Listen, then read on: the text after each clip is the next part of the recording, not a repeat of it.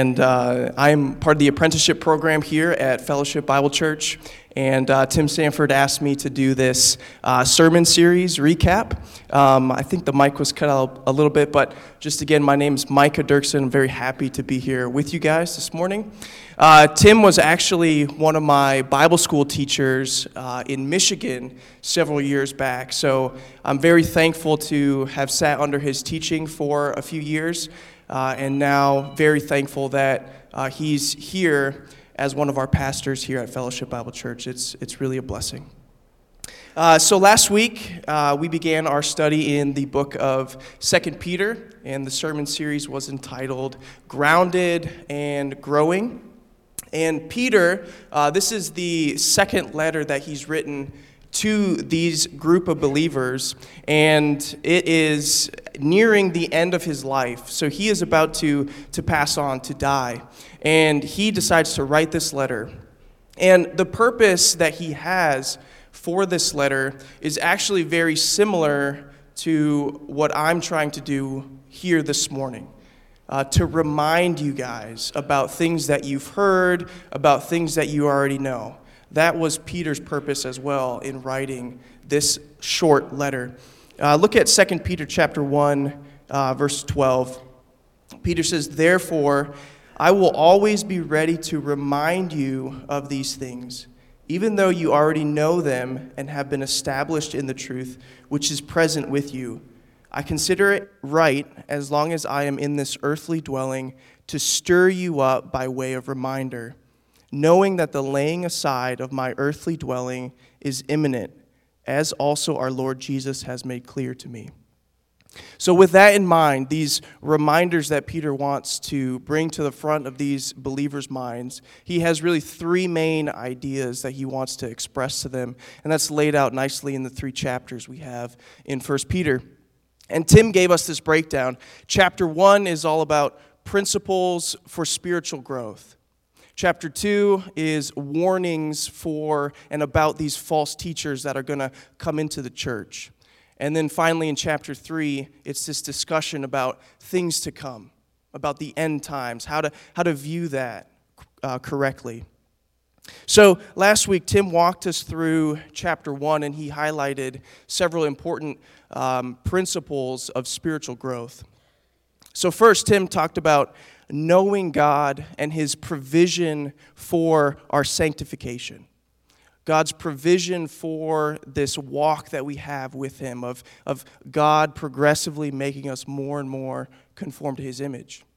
So uh, look at 2 Peter chapter 1, verse 2 through 4. Peter says this Grace and peace be multiplied to you in the knowledge of God and of Jesus our Lord, seeing that his divine power has granted to us everything pertaining to life and godliness through the true knowledge of him who called us by his own glory and excellence. For by these he has granted to us his precious and magnificent promises, so that by them you may become partakers of the divine nature having escaped the corruption that is in the world by lust. Those verses tell us that God has given us every single thing necessary for life and godliness.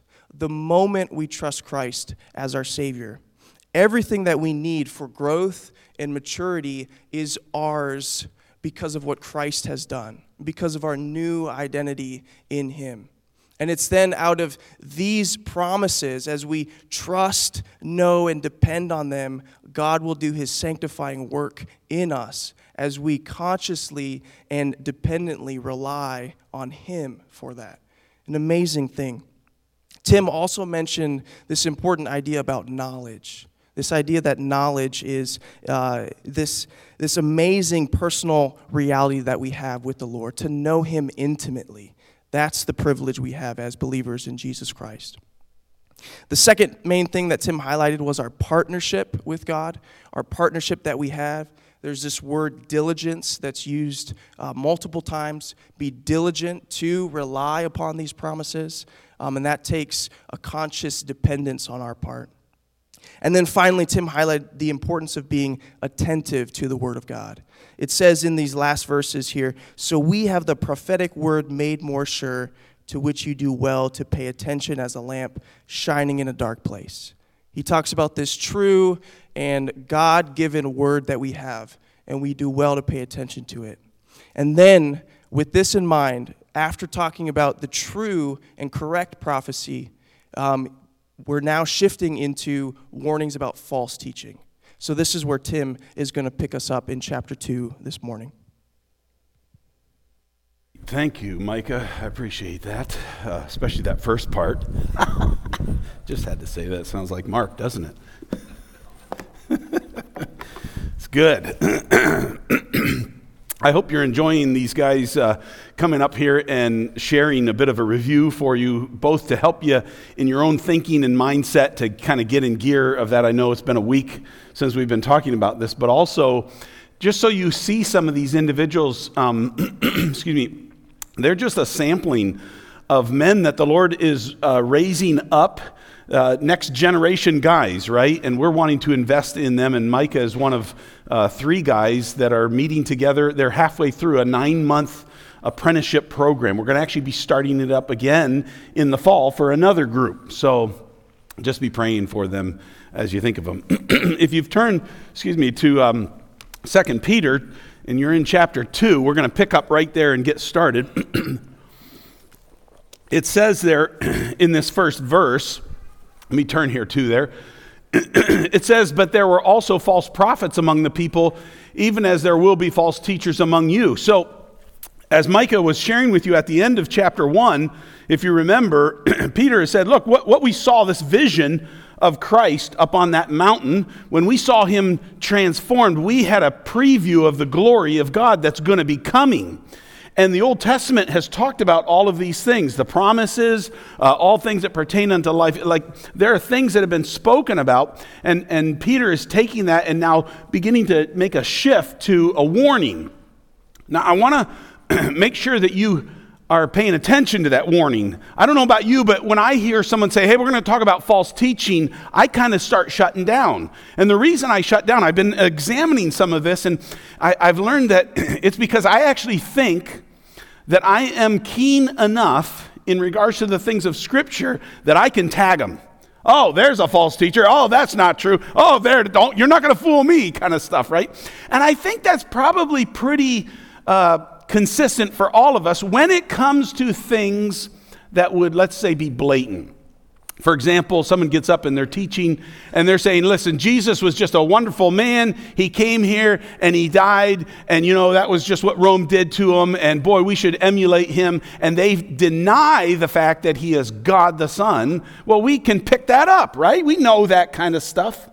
But it's interesting that Paul, in writing, remember I told you at the beginning that he's writing to believers. There are things that he wants for us to know because, or did I say Paul? Peter, sorry. That, that there's things that he wants us to know because they do indeed have an impact on our lives. And I'm hoping we can look through about six different consequences of if we believe the things that they are teaching, these are the things that begin to happen. My father used to say, if you believe a lie, you live wrongly, right?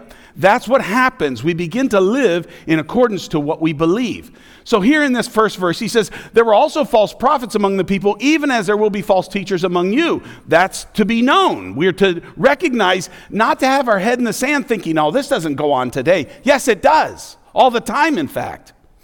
False teachers among you who will secretly bring in destructive heresies. And right there, that's the first consequence of believing a lie. It says that they will secretly bring in destructive heresies. It literally is heresies of destruction. In other words, the teaching that they give, guess what that results in? It's a destroying kind of thing. It's, it's truth, and I put it in that quotes because we're using all this my truth and your truth and nowadays, right? So it's, it's truth to them, if you want to say it that way. But what it results in is destruction. That's a consequence of believing a lie. Now, you might say again, I, am I'm, I'm quick on this stuff, Tim, but this little phrase, who, who will secretly bring in, it tells us, that word tells us that, that what these guys are doing is they're, here's truth, and they're weaving in with that untruth. In other words, it's not here's truth and, and here's what I'm saying, right? And there's such a contrast. It actually, they're secretly, it's actually woven in. So we ought to be hearing some of this and heeding some of this and going, you know what, Lord, I'll bet it's possible for that to happen with me. Let me just give you an example. Pick anything in our society that we hold, that you think our society holds as a value that's contrary to what the Word of God says, and see if you can't find a church or a pastor or somebody who's teaching that very thing. Tim, we're celebrating sanctity of life. Tim just got up here and was talking about that. And I'm telling you right now that there are churches out there who are teaching on abortion. It's unbelievable. I can't hardly imagine that, to be honest with you. But that's what's happening. How does that happen? It's woven in, people. It's not just this blatant thing that's out there and everybody just goes, What? And no, no, it's woven in. They secretly will bring in destructive heresies. It says, even denying the Lord who bought them and bring on themselves swift destruction.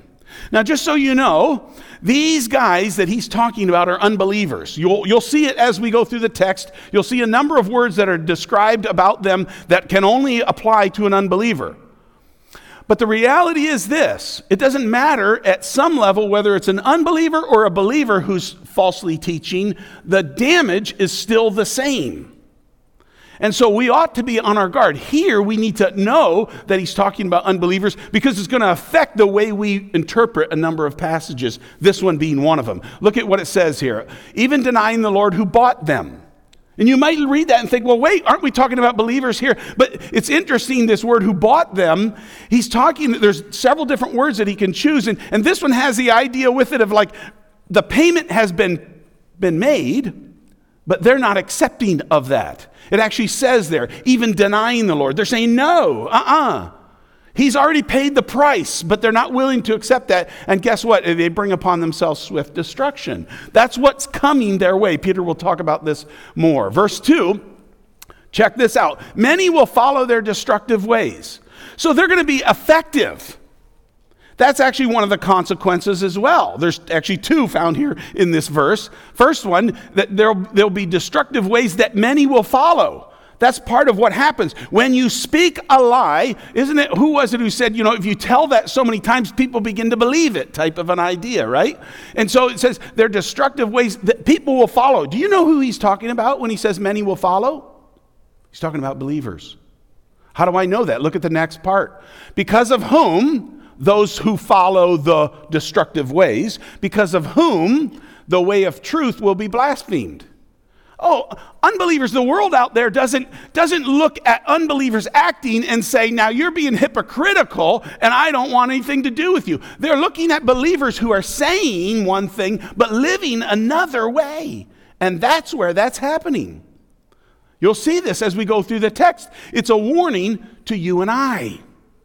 He's saying many will follow. It's not just a few, he's using the term many.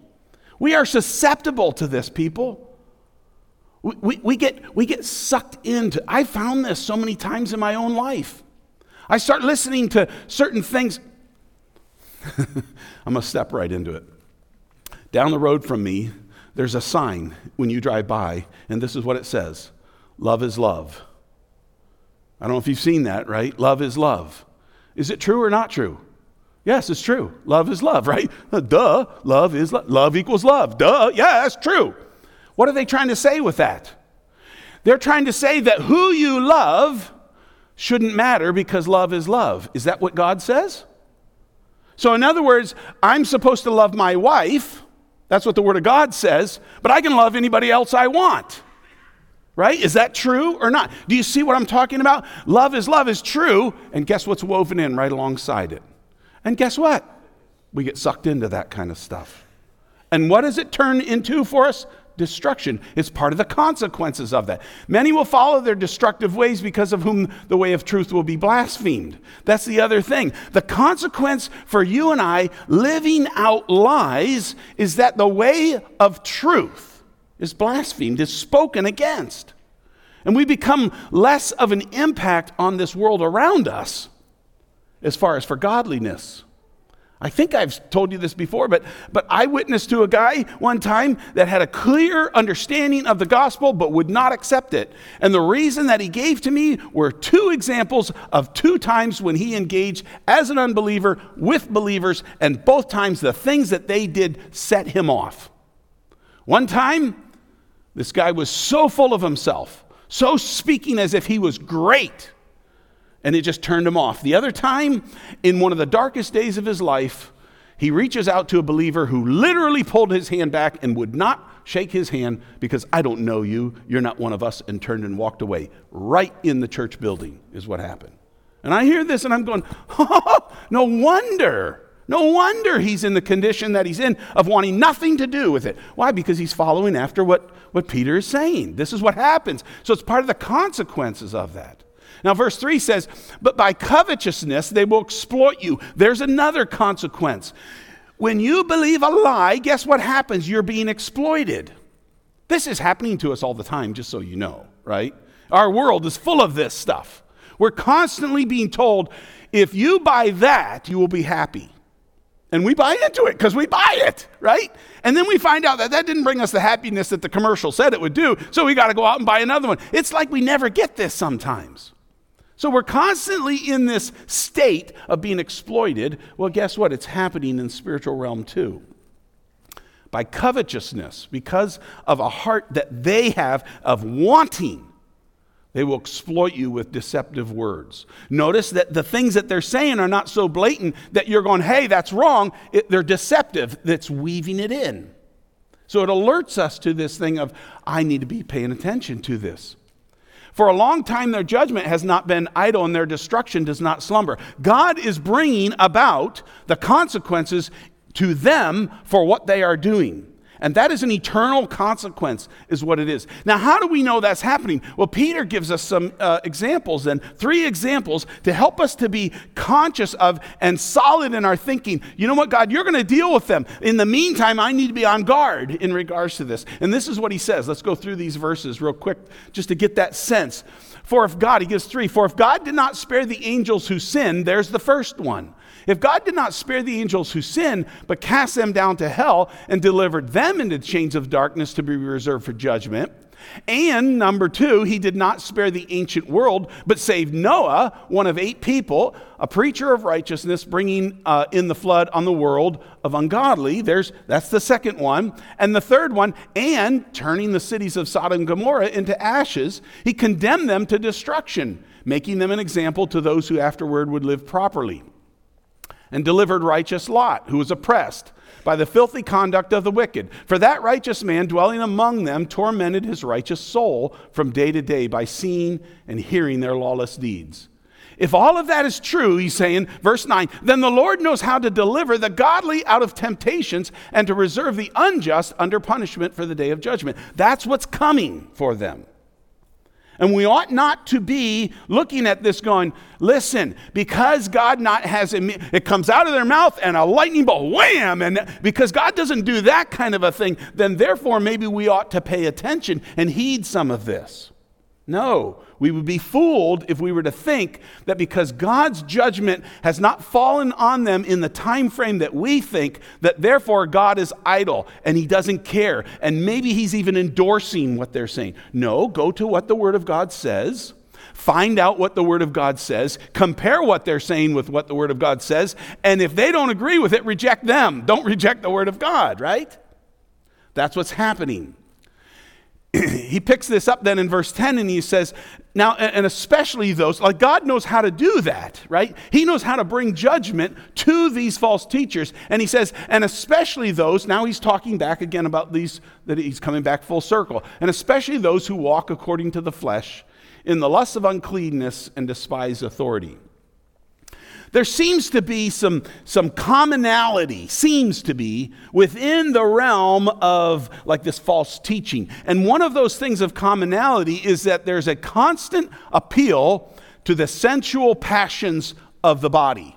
I'm not talking about the sexual, although that's part of it. But I'm talking about all those things that entice, all those things that would, that would pull and draw us on a fleshly perspective, all those things that bring about that addictive quality of us out, right? Like all of those kind of, that, he says, those who walk according to the flesh in the lust of uncleanness. That, that's what they're doing. And, and there's something, you watch some of this and you'll see over and over again. I mentioned this last night, just popped into my mind. Uh, most of you are old enough to remember Guyana. Do you remember that? When over 900 people committed suicide. Do you know what else was also associated with that? The guy was named Jim Jones, I think it was. You know what? He was having affairs with a number of those women in his group. It just mixes in. It's just all, all of that, all of that false teaching stuff just seems to have this kind of this aura of perversion within it too. It's an oddity. And he's saying, listen, these ones also, they're going to face the same thing here. He says they're presumptuous. That uh, it means literally like they're daring. They, they get out on the edge farther than, they get out like this on the edge, right? Like they're daring. They're right out there. They're self willed, just, just totally consumed with themselves. You'll see a number of things about them.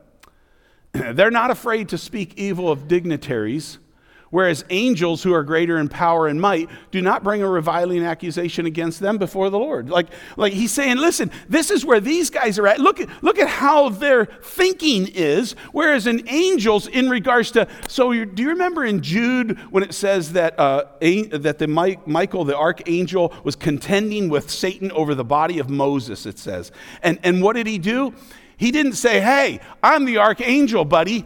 God said, this is, this is the body I'm supposed to be caring for. Don't you take it away from me. He didn't do that. He said, Listen, Satan, the Lord rebuke you. He didn't take it upon, he wasn't presumptuous upon himself, right? He was leaning on God for these things. And so he's making a comparison with this and he's saying, Look, these guys, they, they're full of themselves, is what they are. Angels even don't do this. Verse 12, but these, like natural brute beasts made to be caught and destroyed. In other words, he's not saying they should be caught and destroyed. What he's talking about there is they're, they're just like animals, they're unreasoning.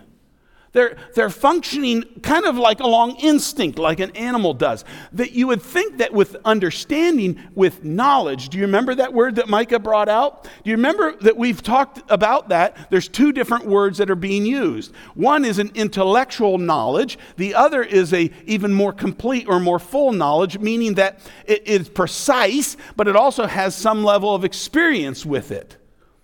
And, and, and they have this um, understanding, not so much the, the second one, but the first one, the intellectual knowledge, but then they deny that. They don't act in accordance to that. And he's saying they're like natural brute beasts, is what they are. They speak evil of things that they don't understand, and they'll utterly perish in their own corruption, and will receive the wages of unrighteousness as those who count it pleasure to carouse in the daytime. Their spots and blemishes carousing in their own deceptions while they feast with you, having eyes full of adultery and that cannot cease from sin, enticing unstable souls. They have a heart trained in covetous practices and are cursed children. Do you remember in chapter one? Do you remember it said in that uh, it said that we are to make our calling and election sure? Do you remember we talked a little bit about that? And this word "sure" means that like to be stable, to be firm, to be grounded. He's saying, guys, I want you to be settled down so that when these things come at you, you're not getting pushed around by them. You're not getting all, oh, do I believe this? And oh, that one really sounds good, but boy, this guy's got a good argument too. And you're just, you're just drifting all over the place. Why? Because in that instability, then we become even more susceptible to this. Remember, he's warning believers. He's telling us so he's given us the antidote, if you would, of like, let's get grounded in the Word of God, not just intellectually, but even further than that, into a full and precise and accurate understanding where we're even experiencing that truth affecting our lives. And as we do that, then we become more solid, more stable, settled down in the thing. He's our anchor, and we're holding on to Him. And we're not pushed all over the place as a result of this. Look at some of these things here he says about them. He says that they're spots and they're blemishes, but he says um, carousing in their own deceptions while they feast with you. In other words, they, they were, and you'll see this in other places in Scripture. Galatians has it. I've already mentioned Jude for you as well. But places where they'll come alongside and gather and be part of a fellowship of believers, but undermining, saying things that aren't true. Here's another example of some of the, some of the teaching that they'll give. You, you've probably heard some of this before. I'm in Christ, so therefore I'm free to do whatever I want. Have you ever heard that?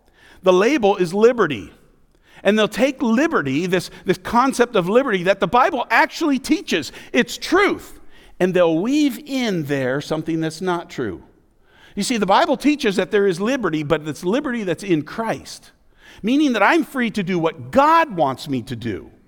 It's not a perversion of I'm free to do whatever I want to do. It's freedom for freedom's sake. That's what the Lord says. I have made you free for freedom's sake, right? I want you to be free, in other words.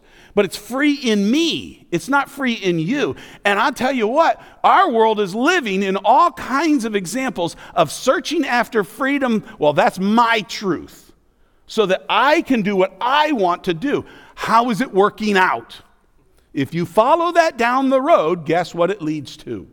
Destruction is what it does. So Peter keeps warning us guys, I'm telling you these things so that you'll be forewarned, you'll see this, and you'll make decisions in regards to truth as opposed to false, right? They're going to hang out with you. He says they have eyes full of adultery.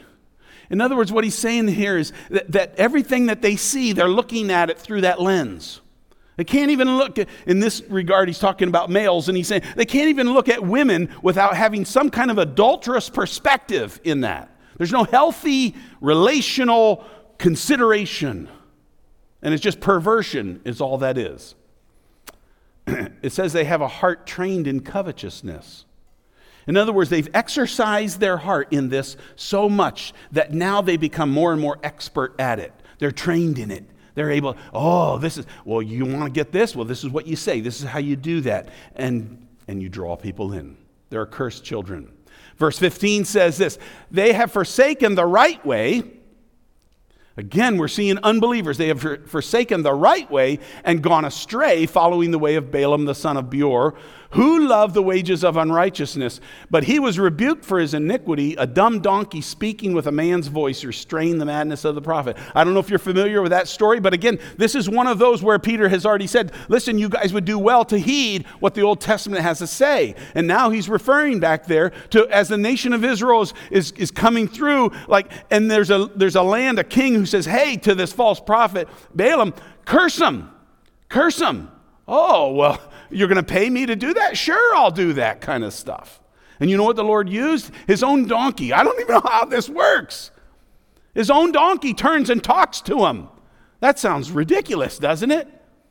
God wanting to get his attention. Don't you curse my people.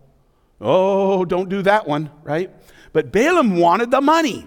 And Peter refers to that. Helps us to, you see, they, these guys have gone the way, same thing as Balaam. They want after the things that they gain as a result from it.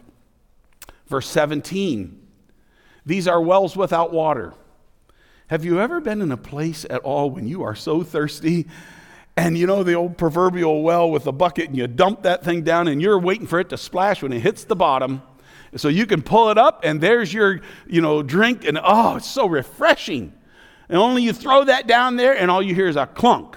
And you pull that back up and there's sand, right? That's what he's describing. They're wells without water. They look good, but there's really no life giving water there. They're clouds carried by a tempest. When I lived in Arizona, it was blue sky all the time. And then as the monsoon seasons would come, all of a sudden you'd see a cloud. And it was like the one and only cloud in this whole sky. It's not like around here. And you're going, oh my word, we're going to get rain because we hadn't had rain maybe for nine months.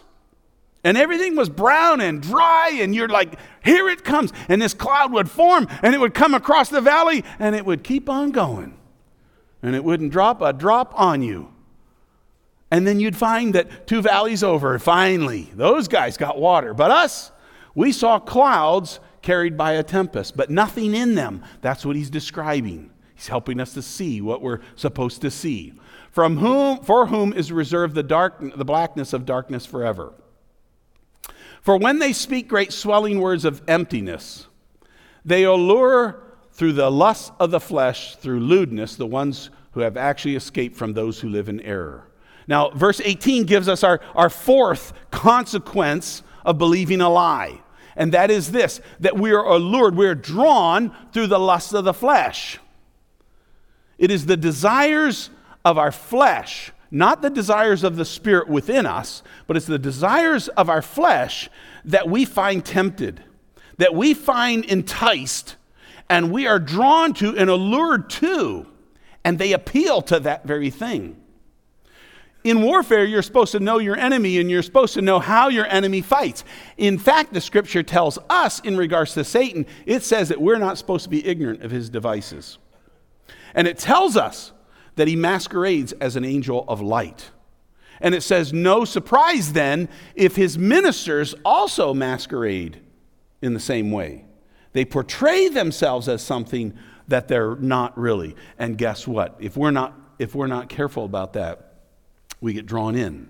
And that's why he's saying, all the way back in chapter 1, do you not know here that you have everything that pertains unto life and godliness? Do you not know what God says about you as being in his Son? And, and to that, add these things. Here's what also you like be trusting the Lord for perseverance, be trusting the Lord for self control, be trusting the Lord for brotherly kindness and love. Like he lists out a number of things. That's because he wants us to be stable in those so that when these things come our way, we, we can catch that. We understand that.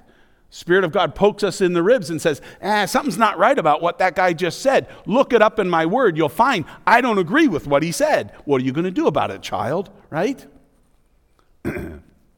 so there's this allure through the lust of the flesh. Notice who they are drawing, again, so that we're not fooled by this. The ones who have actually escaped from those who live in error. He's talking about believers right there. Escaped. If you remember back in chapter 1, and I think it's verse 3 or something like that, he actually says that about us. That we have, we're partakers of the divine nature, having escaped the corruption that is in the world. He's speaking to us as believers. And so he's saying they're using all of these great swelling words. They're talking in such wonderful phraseology that makes it sound so good and so godly but it doesn't match up with what God says. And it says then they are drawing us, they are alluring us, those who have actually escaped from those who live in error. He's talking to the believer right there. Some of your versions, just so you know, some of your versions put in who are beginning to escape almost as if these are people who are coming to that point of salvation. But there's a clerical error in there, and a number of translations have all followed after that. This is the only one that actually fits into the context of what we're talking about. And let me just tell you, context is huge when we're interpreting what Scripture has to say. When we're trying to understand what is it that he's talking about, how does this fit into what he's talking about? And it helps us to then delineate. That's why it's important for us to understand. When he's talking about false teachers in this chapter, he's talking about unbelievers. But their effect is on us as believers. This is what he says then in verse 19. While they promise them liberty, those who have escaped, that's us, while he promises them liberty, they themselves are slaves of corruption. For by whom a person is overcome, by him also he is brought into bondage. So there's this promise of liberty. It's what I illustrated before. There's this, hey, if you this is freedom.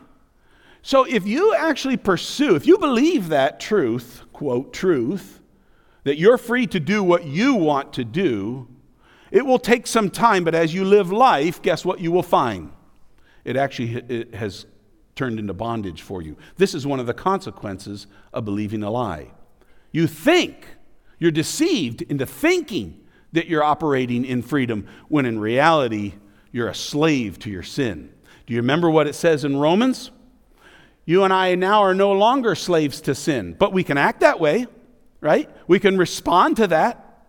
We've been freed up. The blood of Christ has freed me from the power of sin. I am not a slave to it. You are not a slave to it. You do not have to sin anymore. How freeing is that? You talk about liberty. The more I understand that, then, I begin to walk in that truth. But when I look around at all of the temptations that are on me and so many times that I give in to those things, I can, be, I can begin to conclude, you know what? I'm not free from sin. And I begin to just give into that. What's the use, anyways? I try not to do this, and then I do that again, and I got to agree with God about it. That's sin, and I do it over. It's a sin that easily besets me. Pfft, give up, just give in. And the Lord says, No, no, no, no. You need to understand here. I have freed you up from that. Your circumstances don't affect that truth. This truth is true. Your circumstances need to be lived out in light of that. he says, While they promise them liberty, they themselves are slaves of corruption. They're hypocrites. They're saying this is what you can have, but they themselves aren't even enjoying that because they've been brought under bondage. Verse 20, for if, and this is the case, if after they have escaped the pollutions of the world, he's talking to the ones that the false teachers are alluring, right?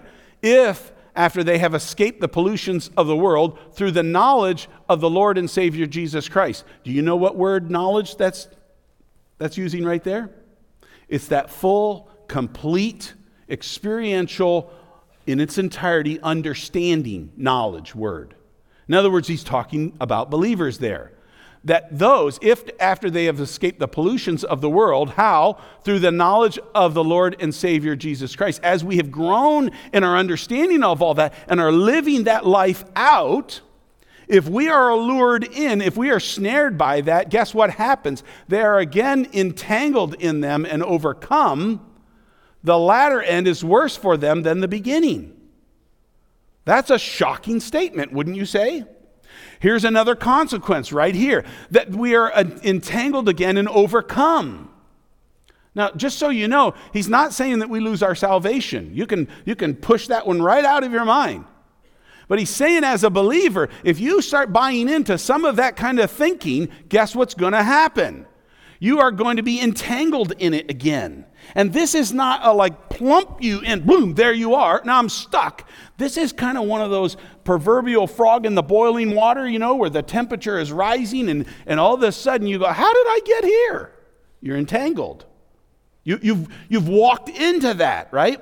This is the need for us to be in the Word of God. This is the need for us to be responding to the Spirit of God. This is the need for us as believers to be impacting each other. Why? Because we're susceptible to this entangling, is what we are. I'm not trying to scare you here. Peter is trying to say, hey, I'm going to give you a warning. I got to tell you something here because I'm leaving this earth, and it's important to know they are again entangled in them and overcome. That's ultimately what there's an overcoming. We begin to give in to that, and now we're just living out those very things that we have escaped from before.